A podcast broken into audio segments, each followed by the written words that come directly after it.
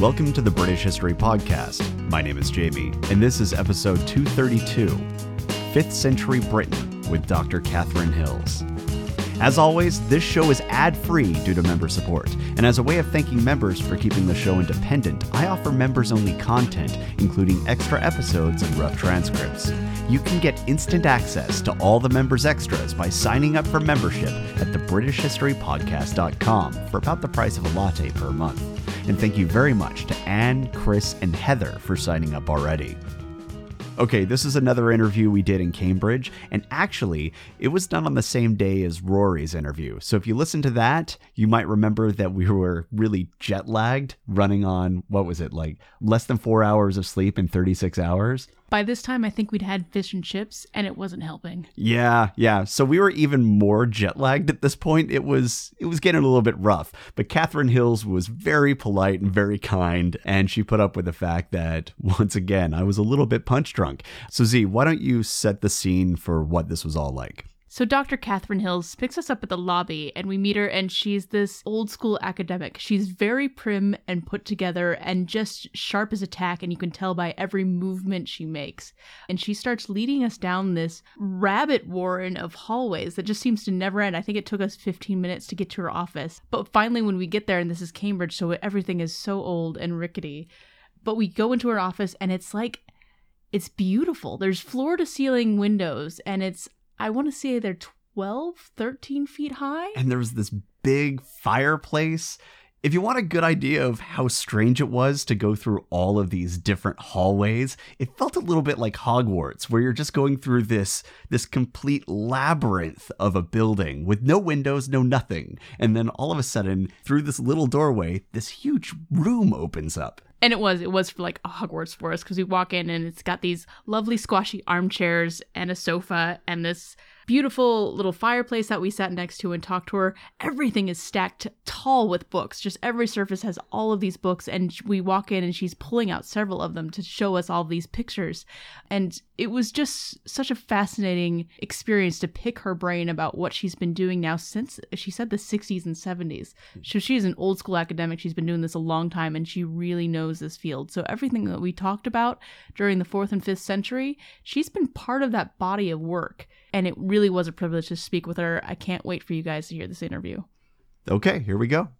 I'm Catherine Hills. I'm an archaeologist who specialises in the early Anglo Saxon period. I've worked in Cambridge most of my life, but I had an active digging career in, in Norfolk mostly and in other parts of eastern England.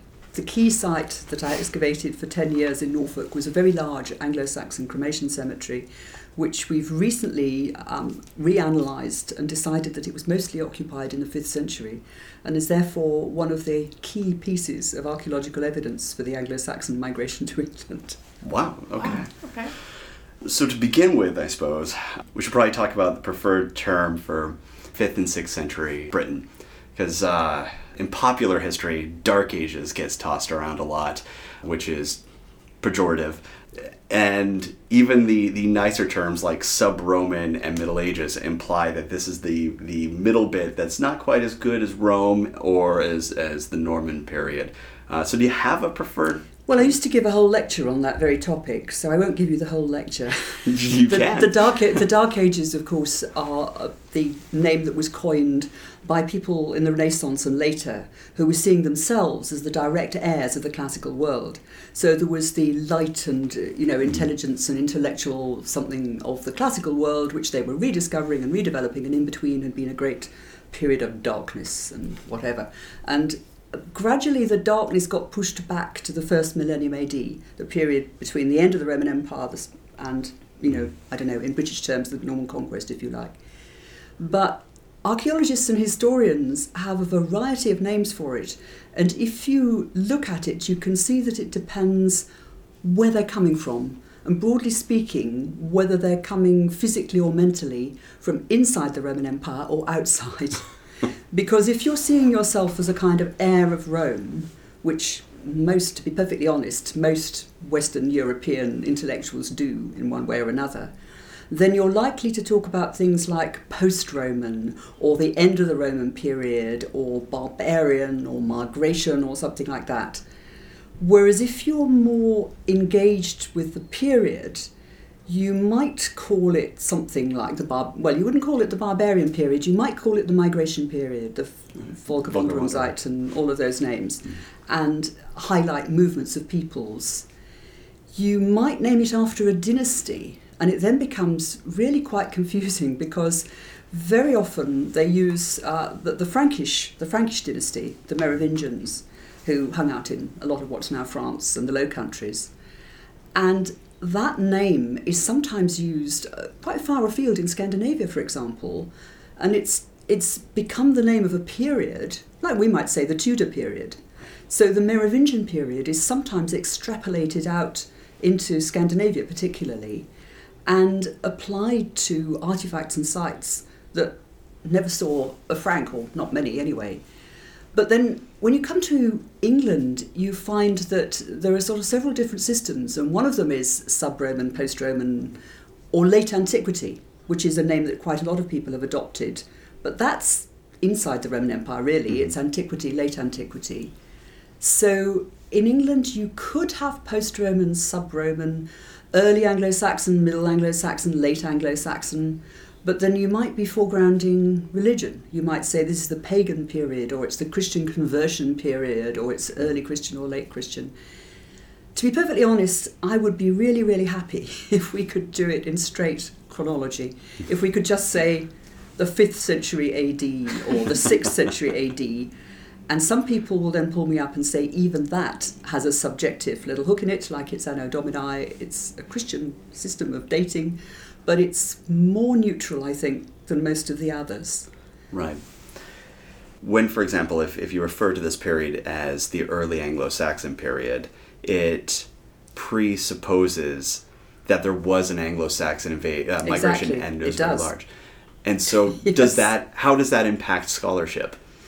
I think it impacts it very strongly for exactly the reason that you've just given. I, I, think it does predicate the idea that this is a period where the people are, in some sense or another, Anglo Saxon. And I think that's one of the reasons why it would be great if we didn't use it, because it prejudges the whole issue of, of how many Anglo Saxons or whatever there actually were. But when you say early medieval, which I quite often do, it can cause confusion because a lot of people think the Middle Ages begin in 1066. Right. And that therefore I'm talking about the 11th, 12th centuries, when I'm not. I'm talking about the 4th, 6th, 7th centuries. So let's dive right into uh, the Anglo Saxons.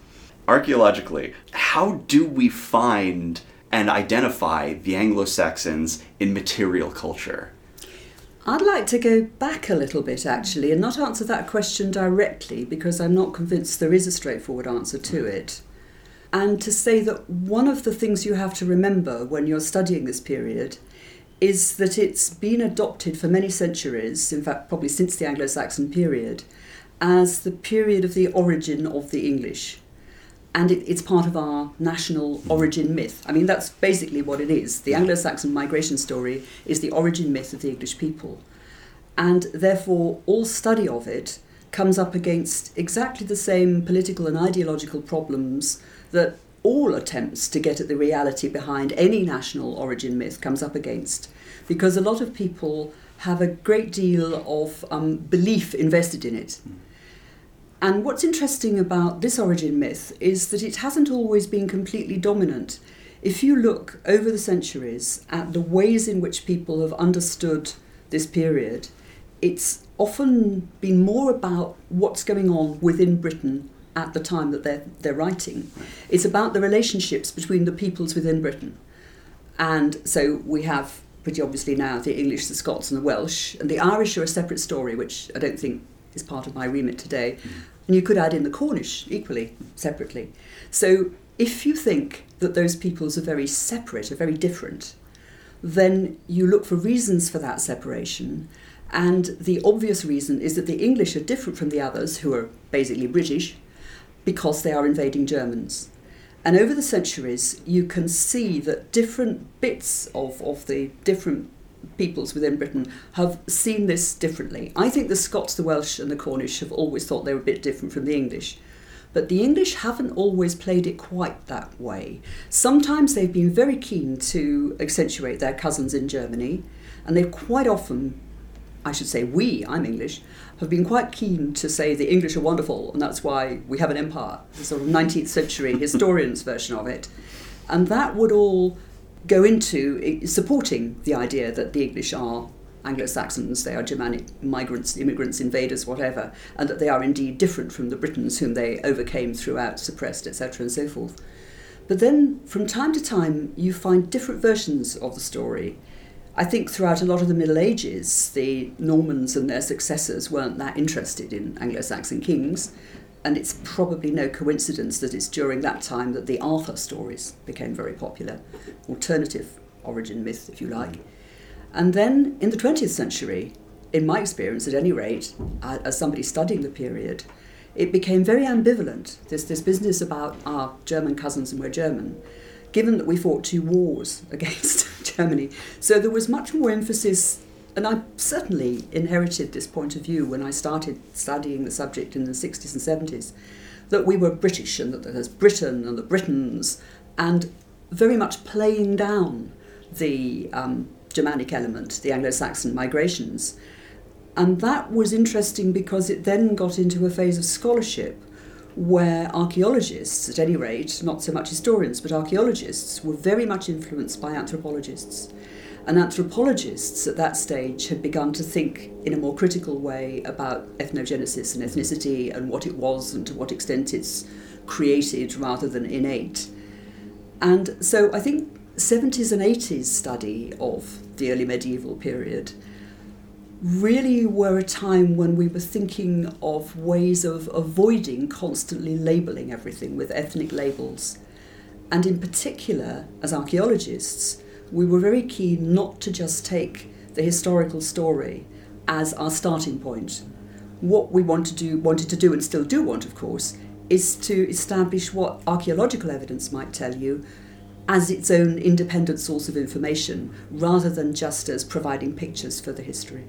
How, in your opinion, do, for example, the laws of Ine and other Anglo Saxon laws that speak about uh, the Welsh, the Wales, the mm. whale, uh, the, the, the foreigners, the outsiders, how does that fit in into this analysis of that there might not have been the divisions? This is a sort of textual source that I, of course, do know about, but it's not something I studied in great detail. Um, yes, there are clearly concepts of slavery, of foreigners, of inferior people. I, I think you have to allow for the idea that there were plenty of slaves in the early medieval world, whether people were Christian or not Christian. Slavery was uh, an institution that existed. And whether all of those Welsh, who, you know, obviously we think of as Welsh, were British, I don't know. I also wouldn't like to venture any very sort of any detailed comment on that. So this uh, fieldwork that you mentioned that you just mm-hmm. said was reanalyzed. Can you just sort of introduce that site and what could your journey I, with it was? Could I just get myself there actually? Yeah, yeah, yeah absolutely. Um, because one of the things that I've, I've always found very important, and I think archaeologists perhaps are more concerned with it than some other subjects, is the way in which different kinds of evidence need to be critically assessed and looked at to see what is this kind of evidence telling us? What is the historical evidence telling us? What is the burial evidence saying? What is the palynology, the pollen evidence? There are endless, all sorts of different kinds of evidence, very sciencey, very art based. It's one of the great things about the subject mm. of archaeology that it's very eclectic. We, are we're, we're interested in everything, really, at, at yeah. some level. And all these different sorts of evidence all tell you something slightly different and something slightly partial. And what we're constantly trying to do is to is to get back to what what does this one really say? If this if this pollen sequence says there were um, cereal grains here, but also some tree pollen, can you really say that means that this was largely an arable landscape?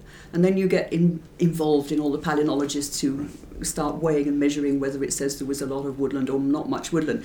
I, I mean, that's not necessarily a good example, but, but, but you see, all of these sorts of evidence tell you some things clearly and other things you have to extrapolate from. And all the time we know we've lost an awful lot because of the processes which have allowed this material to be lost, thrown away, destroyed, and then recovered and studied. It, it's all very in, in, incomplete. Right. Historical evidence is too, of course, but uh, in a different way. Um, and so, with that in mind, then would you want to tell us a bit about your site and Okay, yes, because a lot of the archaeological argument about Anglo Saxon migrations or Anglo Saxons or what have you has been based on burial evidence. It's, it's been the fundamental source that we've looked at, probably too much to be perfectly honest. We'd probably better spend more time on the pollen, really. But it's been beautifully obvious. It's objects like, you know, well, that sort of necklace on that book there. Um, it's pots um, lots of sort of decorated pots with objects in them. It's burials laid out with brooches and weapons, and they're, they're wonderfully obvious. And so people have always noticed them when they come across a, a burial, a skeleton.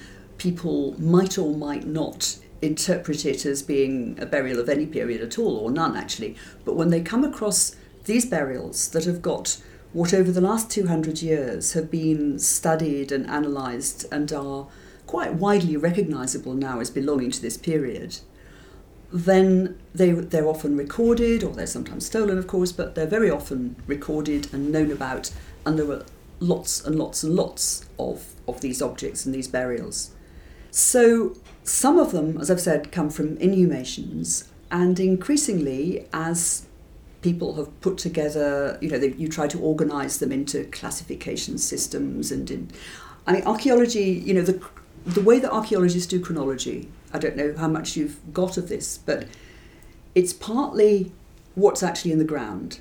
And that's what's really, really important because it's what you can find in the ground that's buried together at the same time. Or alternatively, the other thing, stratigraphy, mm-hmm. what's been buried on top of something else. And it's never as simple as that. It's never, you know, this carpet laid out on this carpet laid out on the floor. It's always that's laid out and then they rip out part of it and dig a hole through it and throw some stuff in it. But anyway, the the context is is is the crucial thing that you try and find out. You know, were these artifacts buried together in this grave, and is this grave on cutting through this Roman floor? That kind of thing. And that's in some ways the most important fundamental form of archaeology, really, the relationships between things in the ground when you find them. But the next one, which is in some ways perhaps the one that people have used most often, is to try and organize artifacts into classifications into and to make those into sequences what they call typological sequences. So you know you've got early middle and late. And this may sound a bit specialized but actually all of us do it all the time. You know we go out and we say oh look that's a bit retro. And if you go out and look at a whole lot of cars parked in the streets you can probably say gosh look at that 70s car. Right. or else you look at another one and say what a wonderful trendy car. So it's actually a concept that most of us are quite used to, and we can see whether something is stylish and latest, latest, latest thing or fashionable or very old and ancient. And that's essentially what archaeologists have done with pottery and artifacts and swords and brooches and whatever. And they're all quite nicely organised in sequences now. Um, and that's one of the sort of ways in which people classify things, one of the peop- ways in which people date things. It, it's got problems, of course, because, you know, I could take an Anglo-Saxon um, brooch and I could dig a hole in the garden and drop it into it. And somebody could come along afterwards and dig up the hole. And they might think that that meant it was an Anglo-Saxon hole. In fact, the context should then demonstrate pretty clearly that this hole was dug from a level which belongs to the 20th or 21st century. But you know, the, the, the identification of graves with buckles and brooches and things that you can call Anglo-Saxon in inverted commas is, is not that problematic these days. And the other problem is that just as you could go out into Cambridge and find some old cars and some new cars, same thing's true in burials actually, although people tend to forget that. You're not going to be necessarily buried with objects all made at the same time. You could be buried with your grandmother's finger ring or, or something like that. But anyway, a lot of this work has been done on inhumation burials, that's unburnt graves, and they particularly seem to have had a lot of grave goods in them in the 6th century AD. That's say, you know, late 5th, we're talking, I don't know, 480s through up to, well, but for about 100 years really, into the later 6th century.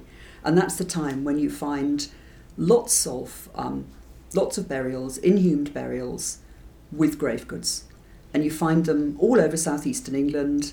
You find them on the continent in northern France, the Rhineland, Belgium, Netherlands, and even some actually in, in Spain. Anyway, a whole sort of phenomenon of early medieval Europe that they're burying stuff in graves for not a very long period. It, it varies between 100 and 200 years. And the problem is that most of these graves and most of the stuff belongs to the period, it begins late 5th century. What we're interested in is the 5th century. And it's been quite difficult to pinpoint archaeological material for that century because, on the one hand, all the straightforward markers of Roman chronology come to an end the coinage, which you Right. mentioned earlier, and the sort of classic Roman pottery and the buildings. You can argue that some of those buildings went on being used, were crumbling away slowly, that the coinage wasn't coming in because it wasn't coming in from the central Roman government, that some of the pottery is being made into the 5th century. You can, and people have quite successfully argued, that a lot of Roman style stuff carries on being used and made into the 5th century. Um, and it, I think it probably did. But it's been more difficult to make the Anglo Saxon 5th century go backwards. Several scholars have tried to do that, but there's often been problem in the way, you know, some kind of a, of a problem in the way that they do it. And it's partly, I think, because a lot of the burials that date to this early period are cremations, and so they're more difficult to date. But it's also, I think, partly due to something else, which is that we've tried to see what happened in what used to be Britain and became England, Scotland, and Wales as all happening in the same way at the same time. In other words, that if you can demonstrate what's happening in Norfolk, then that's what's happening in Dorset. Right. And it clearly isn't. I mean, at one level, in a very broad way, we know perfectly well that what happens in East Anglia is not what happens in Wales. Right. But actually, I'm convinced, the more I look at the evidence, that it's a very variable story on a much smaller scale. You know, Cambridgeshire isn't the same as Norfolk, um, Essex isn't the same as Suffolk, and that's just eastern England. And all over England, you've got a sort of patchwork of what's going on, and you've got a sort of disintegration of central control, and you've got the whole thing breaking up into smaller, conflicting territories. And those territories are run by people of different origins. And some of them are claiming authority back from being descended from Roman generals or what have you. And some of them are di- claiming authority from being descended from German invaders or what have you. And they're fighting each other to gain control over larger and larger territories. And that means that in some parts of England, I think you do have quite a lot of incoming Anglo Saxons. Well, persons coming from across the other side of the North Sea, whatever you like to call them. And in other, other parts of the country, I think you don't. One of the more famous Anglo-Saxon dynasties is the House of Wessex, which was founded ostensibly, according to myth, by Cerdic. Exactly. Which That's is deep- exactly what I'm talking about. Which is a deeply British name. Of course. And so, Yeah, precisely. so how much of this is related to actual invasion, and how much of it is fashion and saying, hmm. well, the the cool. Yeah. kids right now are are Germanic. I'm Germanic. I think if you if you if you look at the kind of um, ways in which people are presenting themselves, whether they're officially a Roman emperor or a general or a Germanic barbarian leader or what have you, it's it's a military flashy man, Right. and he's got a sword and he's got flashy stuff, and you can trace in the ornament of it, you can trace it back to classical styles, to non-classical styles, and it's being made to something new. I think if you met King Redwald and King Cerdic um, I don't think were they around the same time. You, um, you know, they, they might have looked quite similar, and yet, yes, I think Cerdic is a dead giveaway. I think he was somebody with British ancestry, Right. whereas Redwald probably was not. So it might have been it might have been fashioned the way Ambrosius Aurelianus may have just assumed the mantle of being Roman without actually being Roman. I would have thought he probably was, in some sense or another, British Roman, Yeah, whatever you like. possibly, After all, when you look at a lot of the, if you, if you look at the metalwork and the art and so forth of the periods when we really are beginning to think we're talking about Anglo-Saxons, mm-hmm. they have sometimes they've taken up ideas from the classical world as well as from elsewhere, and they've turned them into something new and something different. So if you're wearing a clonking great military Roman military belt buckle in around 400 AD, you could be of various different ancestries. That is a late Roman military style belt Right. buckle, but elements in the ornament on that buckle then get taken up and developed and turn up in much later buckles or brooches that are popular amongst Germanic people. And yes, then there is also the, the, the business of, of, of fashion and style and of if you're a big man, that's what you're wearing. Right. Well, that's the strange thing that always struck me when I when I've been looking into this period is there's a great deal of reaching back to Rome. Even like Edwin of Northumbria would go and when, when he when he returned and, and took control of Northumbria, he had a big standard in front of him in, in classic Roman style. But at the same time, you have these Germanic artworks that that uh, that either were being brought over by migrants or were being imported the way Well, there are some things coming over, but quite a lot of things that are coming over are partly influenced by Roman style things already anyway. And Edwin, Edwin, hmm. you know, there are probably the walls of his massive great halls in Yeavering quite possibly had plaster on the outside of them. They were quite possibly made to look like a stone building. And of course, there is the amphitheatre, the segment of an amphitheatre as well. I mean, Edwin, you're quite right, was definitely presenting himself as a Roman king. Well, and the thing that, that surprises me is is this rise of an Anglo-Saxon material culture in this period by figures of power, having say Church saying, "I am descended from the, the Germanic past, descended from Woden." Uh, I don't think it's said that. I think you know he's, Well, his- his he's a long way back in you know his later descendants wanted to make themselves properly Anglo-Saxon rulers, and so by the time you're getting these genealogies written down in in the sort of middle later Sa- Anglo-Saxon period, everybody is thinking of themselves as Anglo-Saxon rulers, and they want to have proper Anglo-Saxon ancestry back to back to a Germanic god. Except then, oh goodness me, that's wrong for Christians. So we have to be descended from Adam and Eve, actually, as well. But um, at, the, at, the- at the time that that Cerdic, if he existed, which he probably did, um, was was was around the place, I don't suppose he thought he was descended from a Germanic god at all. it's it's just it's one of those things where why why reach back because at least from the Victorian period forward, everything has been focused on Rome. Rome is is is is the great period. So to break strongly in material culture from Roman styles, Why would and- you do that?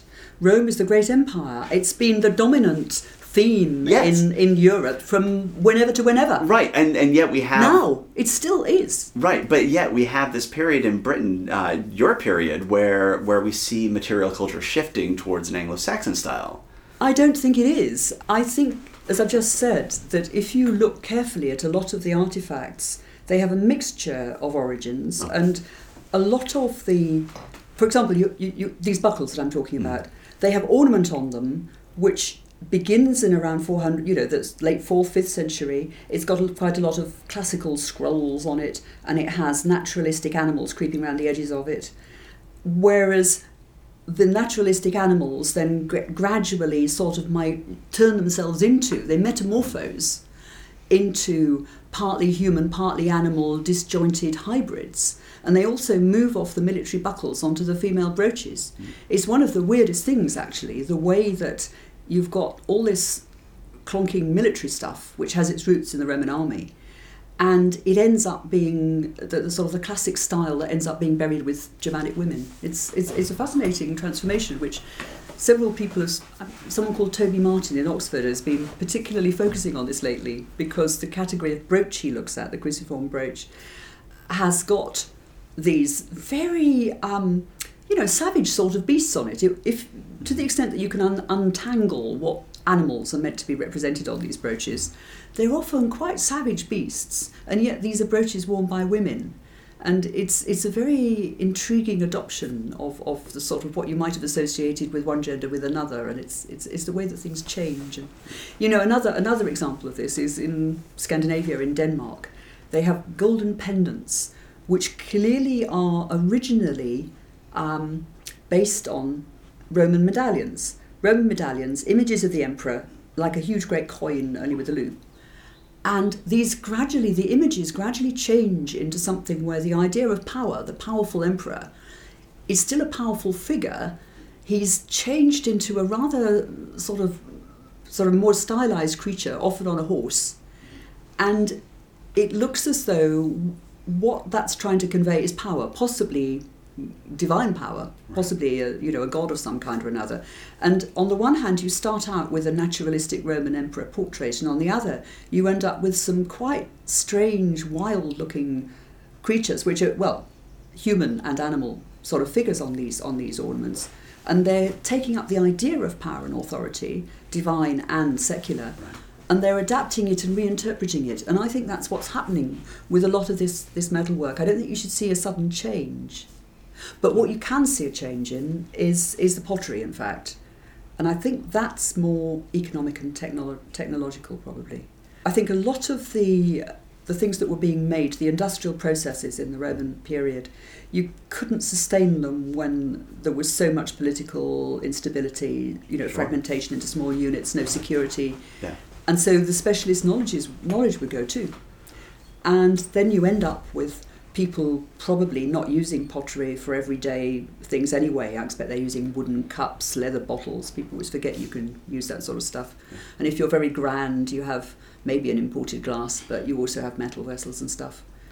And so the pottery that we get is the pottery from indeed the site that I'm studying, which is handmade pottery, highly decorated, used quite a lot for burials.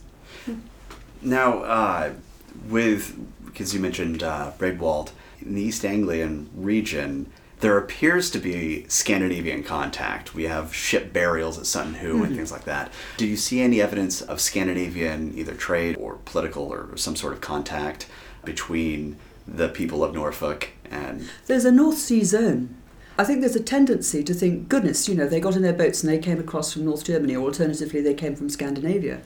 We're talking about a time when it was within limits easier to travel by water than by road. There were not good, well, once the Roman roads broke down, there were not good roads around.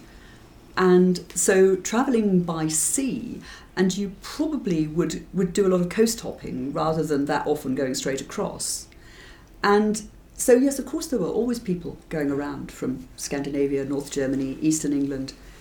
And in fact, quite a lot of the ideas that you can see being inspired partly by Rome, partly local evolution in southern Scandinavia. So, for example, these cruciform brooches, which, um, as I said, Toby was looking at, they develop in the southern Scandinavian region, what we now might call Denmark, I suppose, and in North Germany. And then they become very popular in England and very popular in Norway. And there's a sort of slightly, you know, there's a separate development. You can tell a Norwegian cruciform brooch from an English cruciform brooch, but they're clearly a very similar concept.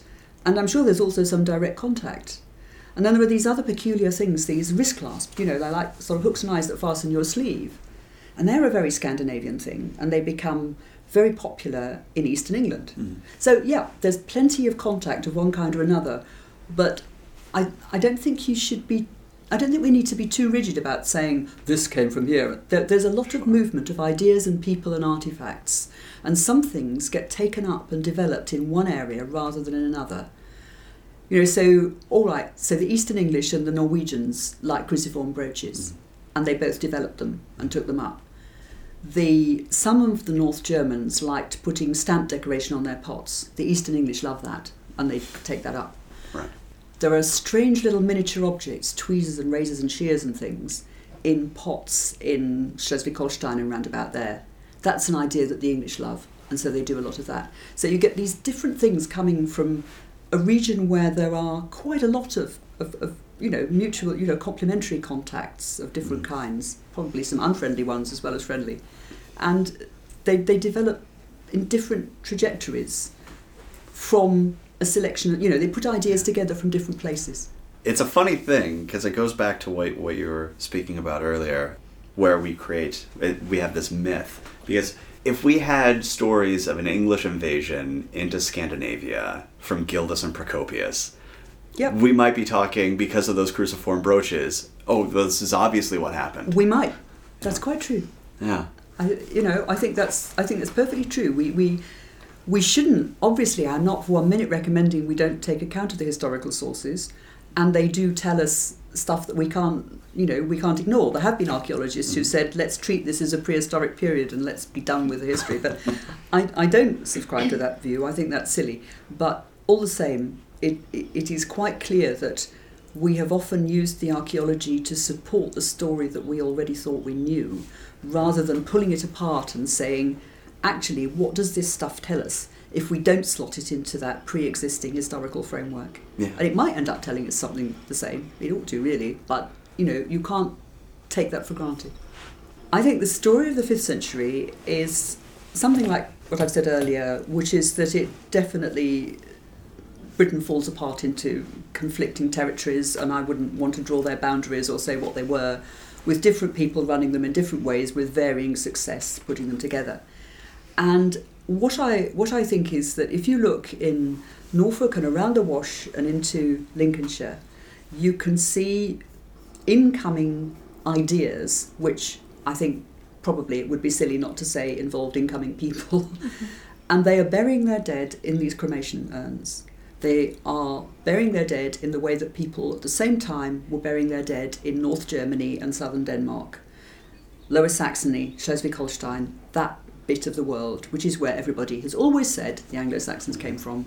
And yes, I finally end up, after years of not entirely agreeing with that, that the analysis of the very same site that I excavated myself in the middle of Norfolk, well, I and many other people, of course, a very large cemetery at a place called Spong Hill next to North Elmham, which is bang in the middle of Norfolk. And in the 1970s, we excavated the whole of this cemetery about 2,500 cremations and only 57 inhumations. And a number of cremations had been damaged in the past and ploughed out or taken out by rabbits or something. So we're talking 3,000 people buried in this cemetery.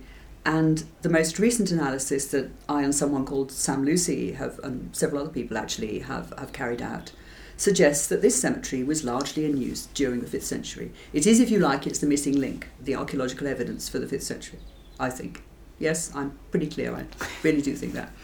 And what it shows is that this area is subject to heavy influence from the other side of the North Sea, and that the people are burying their dead in the same kind of pots with the same kind of cruciform brooches with the same kind of little miniature tweezers and things and decorating their pots with the same sorts of stamps as they are in the area around Hamburg, for example, around there, Schleswig-Holstein.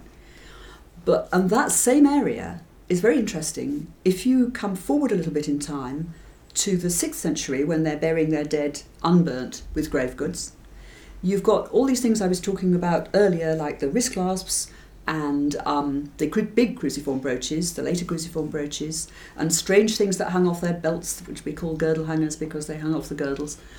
And I've been wondering what girdle hangers do for quite a while. What was the purpose of that? well, let's let's let's. Uh, it's, a, it's a hanger off a girdle. That's about what it is. But it, but anyway, the, the point is that if you look at distribution maps of where girdle hangers and wrist clasps and cruciform brooches and cremation burials are, they're all in the same bit of England.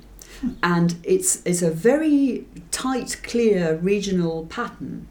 And it seems to me that what happens is that these characters do come over and make a foothold in the 5th century and they move into lands that have still got people in them and i don't believe they wiped out all the people that were there because some of the fields go on being ploughed and some of the land goes on being occupied.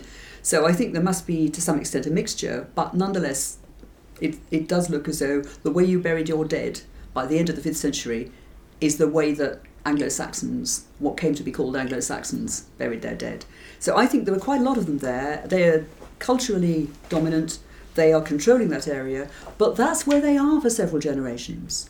And if you look in other parts of England, you get much more dispersed. You get some evidence for Anglo Saxon style stuff and burials in Kent, in the Upper Thames, but it's spread much more thinly and it doesn't form the basis for such a coherent regional picture as it does in this area here. So I think they, they, they, they settle there, they arrive there, um, they form a very significant chunk, a very significant element in the ongoing conflict between all the other characters who are trying to carve out kingdoms or retain Roman control or whatever it is that's going on. And, you know, I, I, then a bit later, you can see Kent doing something quite different. It has a whole lot of stuff that looks just like the other side of the channel. Right, It looks Frankish. Yeah. It doesn't look Jutish at all. It looks Frankish. Yeah. So, so you've got these different regional patterns which are caused by political and trade connections, but in some cases, not in all cases, they are, I, I think, also caused by some people arriving. How does the Isle of Wight fit into that? Because it looks strange as well. The Isle of Wight is historically, according all of this goes back to Bede, Bede, as you know. You know, as Bede said, you know, the Angles, the Saxons, and the Jews. Jutes. And so I'm talking about the Angles, if you want, are the people who are hanging out in Norfolk and Lincolnshire. I always try to fight calling them that, but I always end up doing it because it's what everybody else calls them. the, the the Saxons are much more sort of dispersed and so forth because because the other thing that, that I haven't really said or, or perhaps a little bit earlier is that if you want to have Angles coming from Angeln and Saxons coming from Saxony and you go and look and you say here are the things in Angeln and they suddenly travel across the North Sea into the right bit of England where it's East Anglia and so forth and the things from Lower Saxony travel into the other bit. Well that's not true. Right. all of the things from Saxony and Schleswig-Holstein and other things from other places end up all mixed up in East Anglia, Norfolk, Lincolnshire, and then they develop their own, you know, their own sort of trajectory and start becoming the local Anglians, whatever they are. Right. And Saxon things are not so coherently distributed, I don't think. I mean, there are things that are characteristic of the South, but I don't think they make such a tight story. And the Jutish area is, is very odd because it's partly Kent, which, as I've said, is full of Frankish stuff, and it's, it says you go along the Isle of Wight. And the Isle of Wight does have stuff which is also Frankish. There, there, there obviously is cross channel connection. There are English things over in France, and there are Frankish things in the Isle of Wight, and so forth. So I think it's a coastal connection. I think that's a, you know, if you think about Kent, you go along the south coast and, Right. you know, the Isle of Wight, and that, I think it was probably important because you've got the Solent, you, you, you've got the sort of the way into inland England through past what's now Southampton. The the find that you've got, the missing link, really is fascinating because it, it seems to fit with our written record. I think it contradicts the written sources, Oh. or at least it doesn't contradict them. It says they're not the whole story, because the Bede story they they land in Kent, Oh, yeah. and what I'm saying is, and they land in Kent in the middle of the fifth century, 449 AD usually is what we're told, and. I'm not actually contradicting that. I'm perfectly happy for some chieftains to arrive in Kent in 449 AD or any other time. That's absolutely fine, no problem. But what I'm saying is that sort of serious incursions happened earlier, a generation earlier, but they were confined. They were confined and constrained, and they were up in this, you know, Norfolk round the wash kind of area. Um, and that they were, you know, I dare say they did have chieftains. I'm sure they did. I don't think they were egalitarian, freedom-loving, democratic peasants at all. I, I'm sure they had leaders. People say that partly because of that, you know, later scholarly argument about, you know, the, these free democratic characters, and partly because the settlement evidence is quite flat in as much as we have it. It, it. it doesn't appear to show towns and palaces and so forth, except we've got Yeavering, of course. And some people think the burial evidence, at any rate up until the middle of the 6th century, doesn't show you a huge hierarchy. But I find it very difficult to believe that, that they were really egalitarian. You did indicate that one of the characteristics of burials and burial goods in the, in your area is that they are a bit flat. That there's not a huge Yes. material difference. In, in the in well, there is and there isn't. So in both cremations and inhumations, and you know, you you, you, late, you know, you later on you've got the Sutton Hoo, but then that's there are not that many of, of Sutton Hoos. But if you look at it in a bit more detail, there is some hierarchy. So, for example, within the cremations, there are some that have got horses with them. They've got cremated horses, and also fragments of, of bits of glass vessels and bronze bowls and imported ivory rings and things like that. In fact, one of the one of the things that we first noticed when we were first studying the cremations was that everybody had always written off cremations and said, "Oh, they're just a few bits of rubbish." Well, they are a few bits of rubbish, but on the other hand, if you look at them, you know, this crumpled piece of metal is what's left of a really elaborate, valuable copper alloy bowl. This nasty melted droplet of glass was once a really beautiful glass vessel. And similarly, these bits of bones were once a horse. or indeed a, human being. Um, you know, and and so if you look at if you look at them in quite a lot of detail, you find that there are some much better equipped. You know, there are some people who are buried in a pot, cremated bones, and they're buried in one pot, and the pot's quite elaborately decorated. I'll show you some pictures later on. Okay. I'm a very visual person. I, I hate doing this talking with no sorry. Oh, pictures. sorry. it's terrible. But um, anyway, so so so there is this pot, and it's about I don't know how what size of pot that is. You know, it's that sort of a size a of quart, I would say. yeah, something, something like that. And it's it's a round sort of Mhm. shape, and it's got lots of decoration on it, and it's got cremated bones of a person inside it, and it maybe it's well, I don't know whether it's a male or a female, but anyway, there they are, and they've got melted bits of this, that, and the other. And in the next pot, which is a plain pot, doesn't have any decoration, a lot of bones in there. That's a horse. And so perhaps this person on the other side, who is perhaps slightly more likely to be male, he's got bits of these melted glass vessels and melted bronze vessels, and he's got his oars with him as well. And so that might not look like anything until you start unpacking it, but it is. It's, it was a very, when it was laid out on the funeral pyre for the cremation, it was an impressive assemblage, and it was destruction of valuable wealth. And that person had access to more wealth than some of the other people. So it's not totally flat. Mm. I don't think it is really. Interesting. So, because I remember reading about some of the flatness, and and you're saying it might have been just a pro- like the fact that they were cremations was hiding it. And so you look closer. I think it, that's part of it, but also, you know, this is a period when we've got a lot of grave goods, so we can play all these games about whether these grave goods are representing wealth or status or religious belief or gender or age or any of the other millions of things that all of us spend all our time worrying about. Plenty of other periods in the past, you dig up some burials and there's very little to tell you whether this was a king or a slave. Mm. you know, if you're an osteologist, you can get quite a lot out of whether it was old or young or ill or sick or male or female, and possibly even these days what it ate and even possibly where it came from. You can tell a lot from that, but it isn't instantly obvious from all the trappings Right. because burial in lots of periods, in, including the main part of the medieval Christian period, below ground, you might have all sorts of stuff above ground, but below ground, you're not that differentiated. About what period in the archaeological record do we start seeing that flatness begin to change and we begin to see more, Differentiation. yeah, maybe? differentiation between. Well, there's a lot of subtle differentiation in these burials, as I've just pointed out. Yeah, yeah, yeah. Right, yeah. right. And you can Yeah. spend a lifetime, and people have spent lifetimes worrying about. I'm, I'm thinking more know, like pronounced. Um, yeah. as a, a sort of steep pyramid. yeah. Well, we're talking about relatively small areas. Um, we could be missing an awful lot of, of, of chieftains' burials. Or some of these chieftains could have been being buried without stuff. They could have belonged tradition. So if you go further over west, partly because they're some of them are notionally, traditionally Christian, possibly, although Christianity doesn't preclude grave goods, of course, that over in west of Britain, you don't get lots of furnished burials. You don't get lots of burials with lots of stuff in them. And so some of the the chieftains who were leading these war bands or ruling these territories may not be buried in any way that would allow us to distinguish them as such. And I suppose that's the sort of thing I'm saying even in the Anglo Saxon period.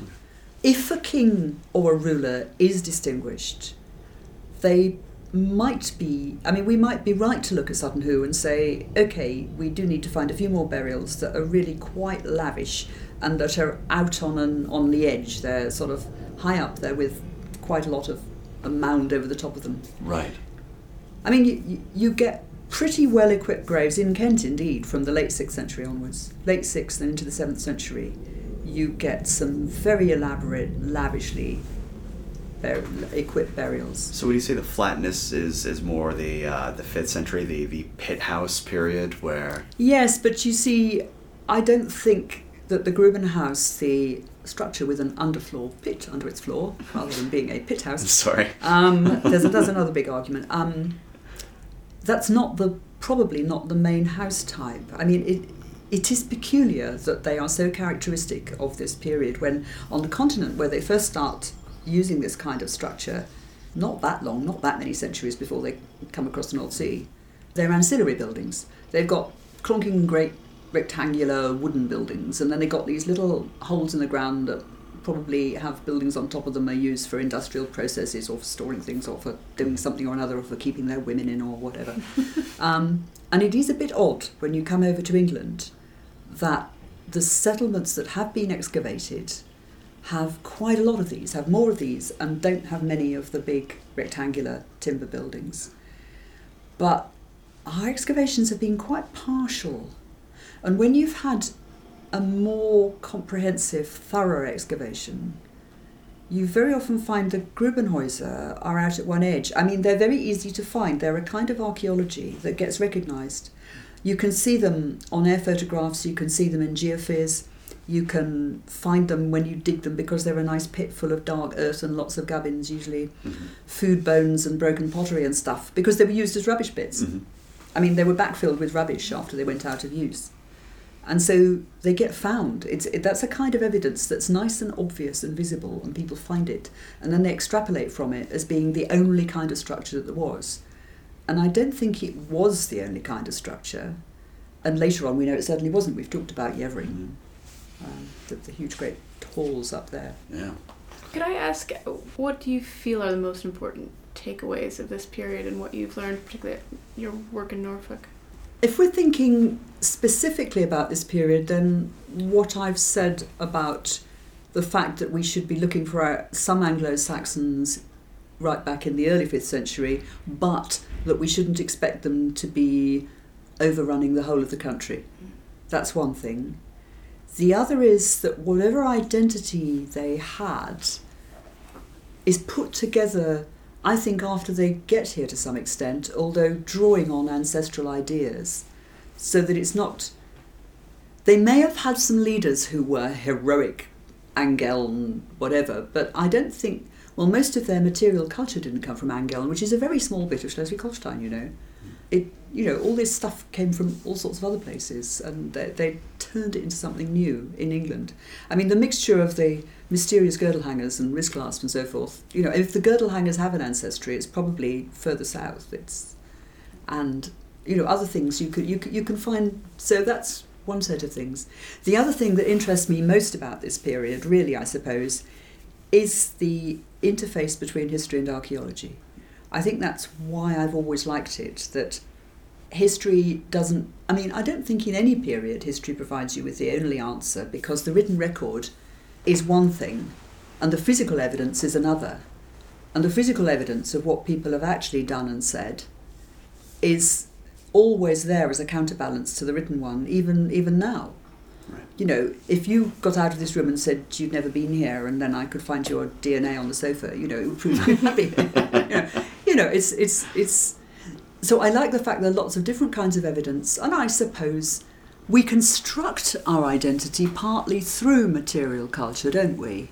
Right. I mean, people do it.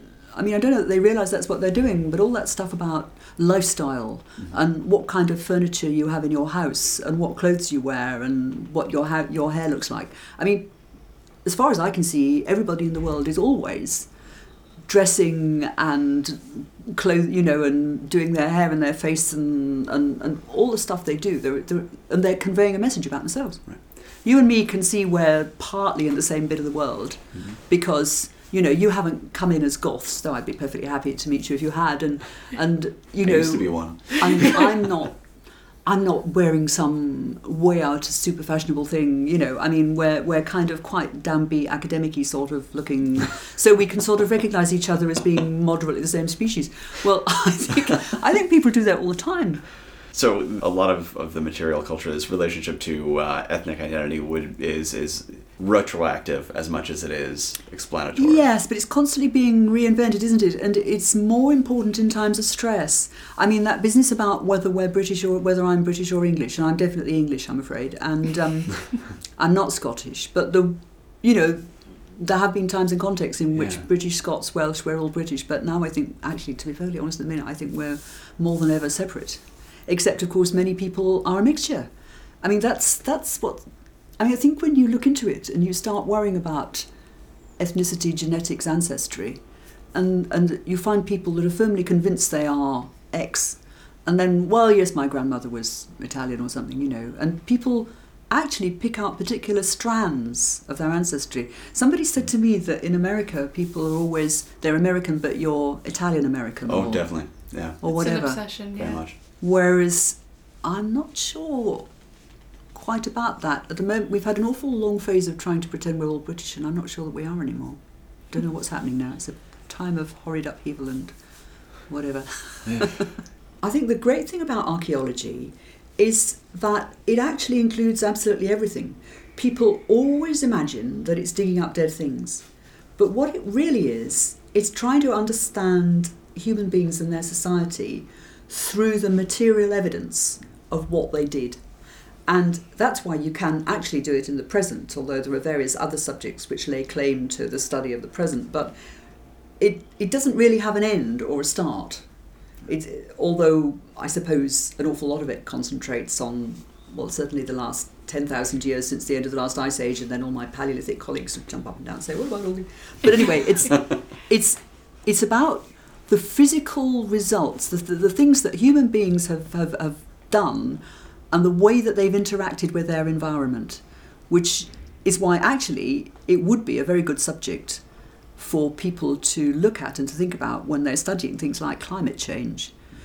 Because actually, if you look at the long term record of the way that humans have interacted with the environment and the effect they've had on it and the way it's impacted on them, you can see how, how at different periods in the past, human beings have had a, a positive, well, usually a negative impact on the environment. And, and that's and that the way that changing climate has affected humans and the mm. way they've behaved it's i think that's it's it's actually quite an important subject a rather underrated subject for thinking about that that, that the long term way that human beings and their societies have operated on this planet and what they've done to it and what it has done to them Thank you. I think thank you that's very a much. perfect. So, what stood out most for you in this one? What was fascinating to me, I guess not fascinating, vindicating, was she's telling the same story I think we've been trying to tell about this period of time for years now, which is that it's patchwork. There's no clear single narrative. It's a bunch of different things going on at once, and it's that only becomes clear when you dig into the material evidence. It's not clear necessarily if you're relying solely on literary sources, which is why in the show we try to dip into archaeology as often as we can because it will tell you this much more muddied story. It was cool having it come from her. Yeah, actually, I've got nothing to add to that. is, there, is there anything else I should talk about? I don't think so. Our talk with Catherine Hills was about perfect. We're going to leave it there. We hope you enjoyed it. All right. If you have any questions, comments, or concerns, you can reach me at the British History Podcast at gmail.com and join us on Twitter. We're at British Podcast, and there are all kinds of other communities you can join, and you can find links to all of them at thebritishhistorypodcast.com. Thanks for listening.